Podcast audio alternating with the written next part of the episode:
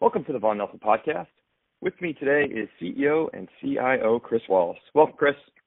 Thanks, Dan. Good to be here. Good to hear from Chris. So, Chris, let's talk again about unemployment, our favorite topic. Weekly unemployment data was pretty consistent with last week's initial claims. We saw that they remained elevated, about 840,000, and continuing claims, they fell about a million, down to 10.9 million. And so, last week in our conversation, we discussed that continuing claims, they could be declining due to an expiration of state benefits and not an improvement in labor conditions. So as we look through this week's data, is there any evidence that the improvement is driven by expiration of state benefits or improvement in labor conditions?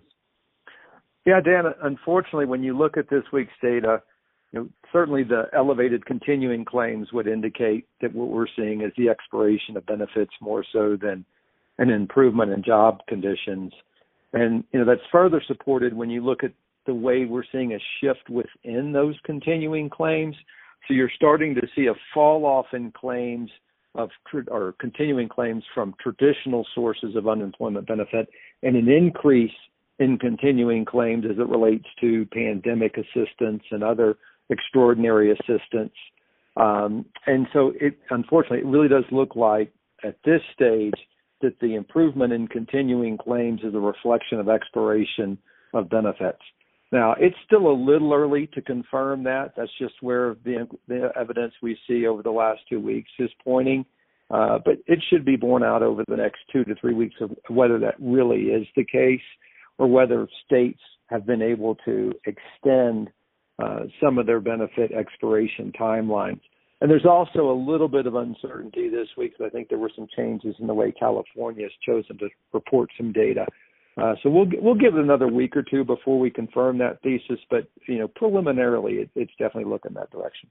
Right. All right. Well, we'll put it on the docket and check back in next week. Over to our second, one of our other favorite topics, stimulus. So we have repeatedly discussed the need for additional stimulus to sustain consumption. And, as we're looking at income statistics this year, we've seen wages and income are down about 5%. The personal income, and this includes government transfers, is up 12%. So as you evaluate the impact of stimulus checks on consumption, we can certainly see that the highest earners have cut consumption by about 10%, and lowest earners' consumption has remained roughly flat year over year.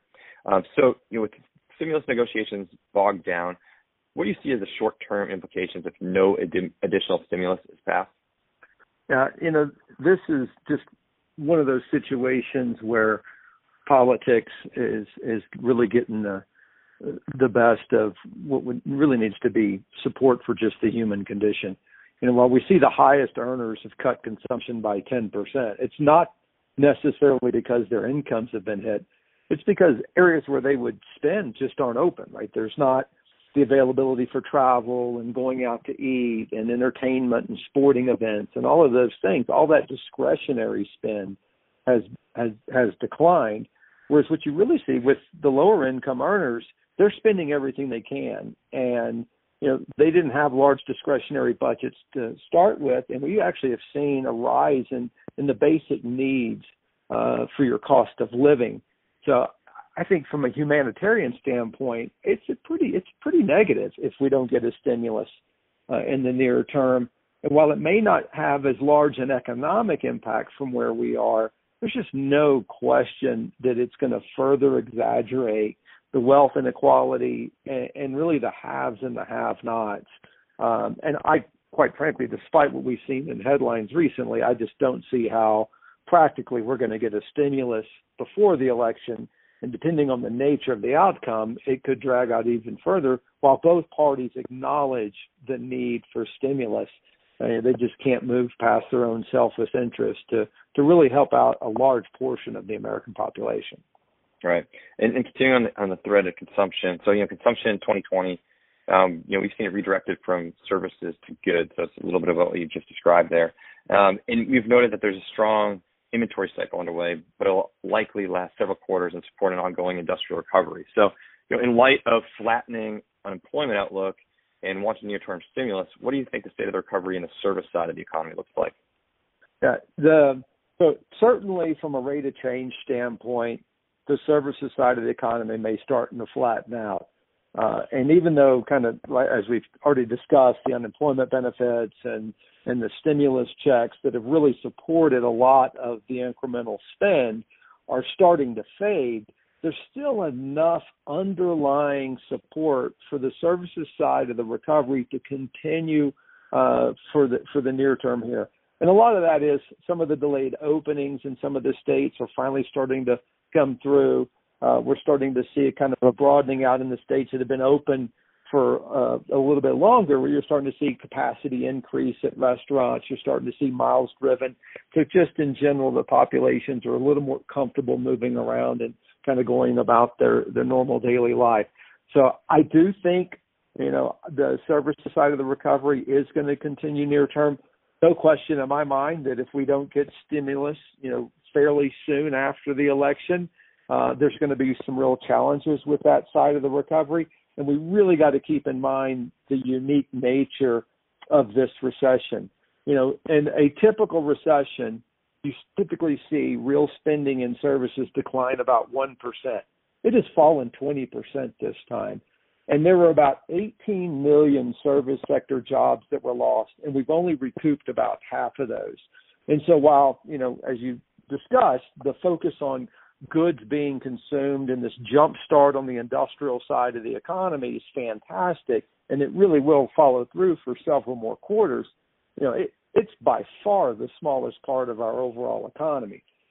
Spending still 70% of our economy, and there's still just a massive economic hole there. So near term, we have a little bit more visibility into a recovery, but we really are going to need to get another round of stimulus soon if we want to continue to see improvement on the services side of the economy. Right. You mentioned services, it's a small part of the economy, but it certainly is a visible part of the economy. And as you described, these 18 million jobs that are lost in the service sector, and, if we're halfway back on recovery, do you think that we ever return back to a level where we'd have, those type of peak numbers prior to COVID-19? Or do you think that this is a sector that is potentially impaired for quite some time here? I'll be an optimist here. I do think we're going to get back, and there's always a silver lining in this.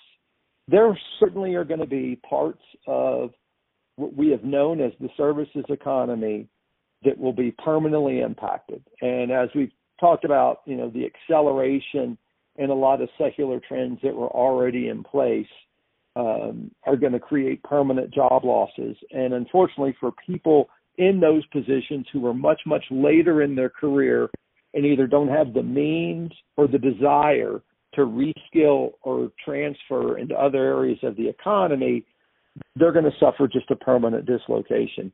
At the same time, this destruction, there is a creative destruction element to this. So I don't think we've lost any of the entrepreneurial spirit in younger generations. And so when you see rent falls, as an example, in retail locations, certainly in urban centers, and you see what, today we call kind of the urban blight of just shutting of small and mid-sized businesses, we're going to come up with new businesses to fill those spots. Rents will get low enough, it'll induce activity. And my guess is it'll actually be more dynamic and I think, culturally a little bit more improved from that standpoint. So we're going to rebuild the services side of the economy. The question is how big and where and what's new. And like restaurants are certainly going to come back. They're easy to start up. It's just a question of getting the capital to them. But, we may see real structural changes, not just in retail where we're used to seeing it, but also in healthcare. We're going to see a massive acceleration and deregulation in healthcare delivery. So that's going to have a significant impact. So, yeah, we'll get it back. It's going to take a long time. We can certainly look at the fiscal and monetary policy choices we've made since 2009 and go, yeah, they've been horrendous, and they've been a real headwind to growth. And the ones we've made during COVID have been horrendous, and they've been a real headwind to growth. But eventually we'll start to get those policies correct and hopefully be in a position to, rebuild the services side of the economy. Right, and I think this is something that we've seen, for all of humankind, the creative destruction element. And I think your example of healthcare is spot on. And I can't tell you how many folks that I've spoken with that have some type of a virtual doctor's appointment over the last 7 months. So, you know, we're definitely seeing a shift there that seems like it's a permanent fix. Yeah. So, you know, just rotating over to the markets, you know, we've seen they have continued to remain choppy over the last few weeks. And you know, the volatility that we've seen in the equity markets is starting to spread into credit spreads and treasury yields. So the question is, you know, do you think that this volatility is reflecting concern around the presidential election? And secondarily, this week we saw Wall Street, you know, more or less has declared a Biden victory or presidency. You know, we're in Democratic sweep of Congress, and they've, you know, seen what deemed it bullish for equity markets. So the question again, the second part is, you know, do you agree with that view? Yeah. So I really think the volatility in equity markets, like whenever there's volatility in the market, journalists go to some narrative and go, okay, this is causing it. And whatever it is, it's just a catchy headline. Is there some incremental volatility surrounding the election? Absolutely. There's no question about that. As we always do, you know, they have to engineer this binary narrative of this is good and this is bad, and they sell it to the public, and the public on the margin can have that influence. The reality is, the volatility we've seen in markets were predicted to a large extent when the Fed laid out its initial stimulus program, which showed beginning in the third quarter, liquidity was going to begin to decline. And with that, you know, that's going to induce a little more volatility. So that increase in volatility was already going to be coming into the market just because of the fall off in the liquidity under the Fed's plans. And the Fed always goes to a more neutral stance moving into an election to minimize any view of bias they may have. At the same time, market participants, I think, were surprised at Congress's unwillingness to support the American consumer and the American households that have been hit the most. And we're surprised to see politicians put their own interest over the true needs over the large majority of U.S. households and not pass an additional stimulus. So when we saw the fall off in the dollar and this reflationary trade that was underway really since, you know, the end of the panic portion of the pandemic response, that was the market saying, look, we can see the serious damage done to the economy. We can see fiscal policy understands how bad it is, and they pump $6 trillion out on an annualized basis. And therefore, we can assume, given the longer-term nature of the destruction that's been caused by these lockdowns, stimulus is just going to continue to come one after another. And so that's going to be very loose monetary policy, very loose fiscal policy, and therefore dollar negative and reflationary and even stagflationary in the beginning. And that's what was being priced into the market. And then when it became apparent that politics was taking over rational thought and the need to provide food and security to individual households, then we've seen a reversal in the dollar. That then created a sell-off.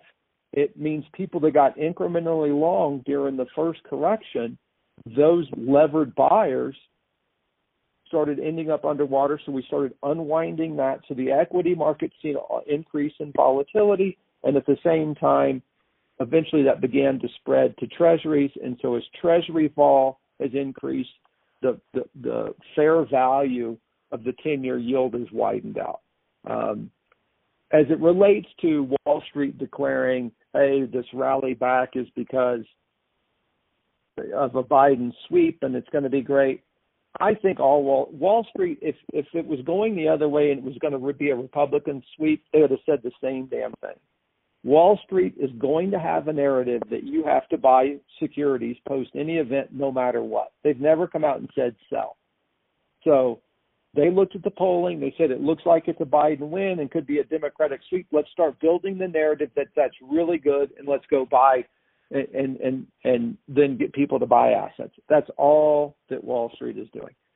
I personally think that the political choices by either party from an economic policy standpoint are so limited, it doesn't matter who wins the presidential election. we're going to need massive stimulus, and it's going to be financed by the Fed, period, end of story. Or they're going to accept a deflationary outcome in a very short-term period in office.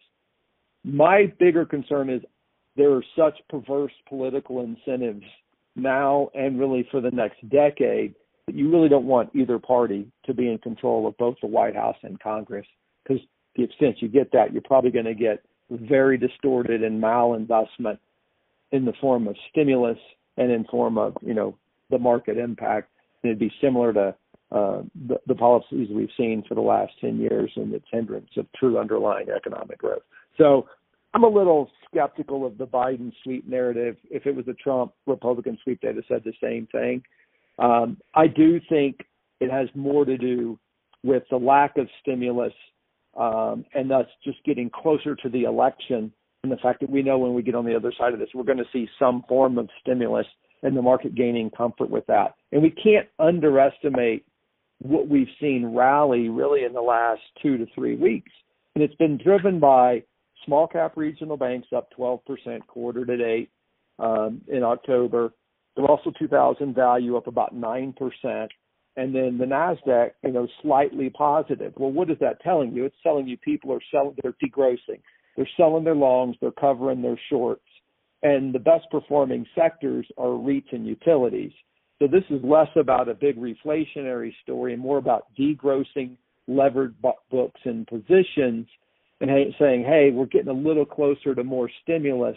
So let's remain somewhat balanced here until we see what happens. That's what I think is really going on in the markets. Right. No, and there's some good points out there, and particularly around the Wall Street narrative.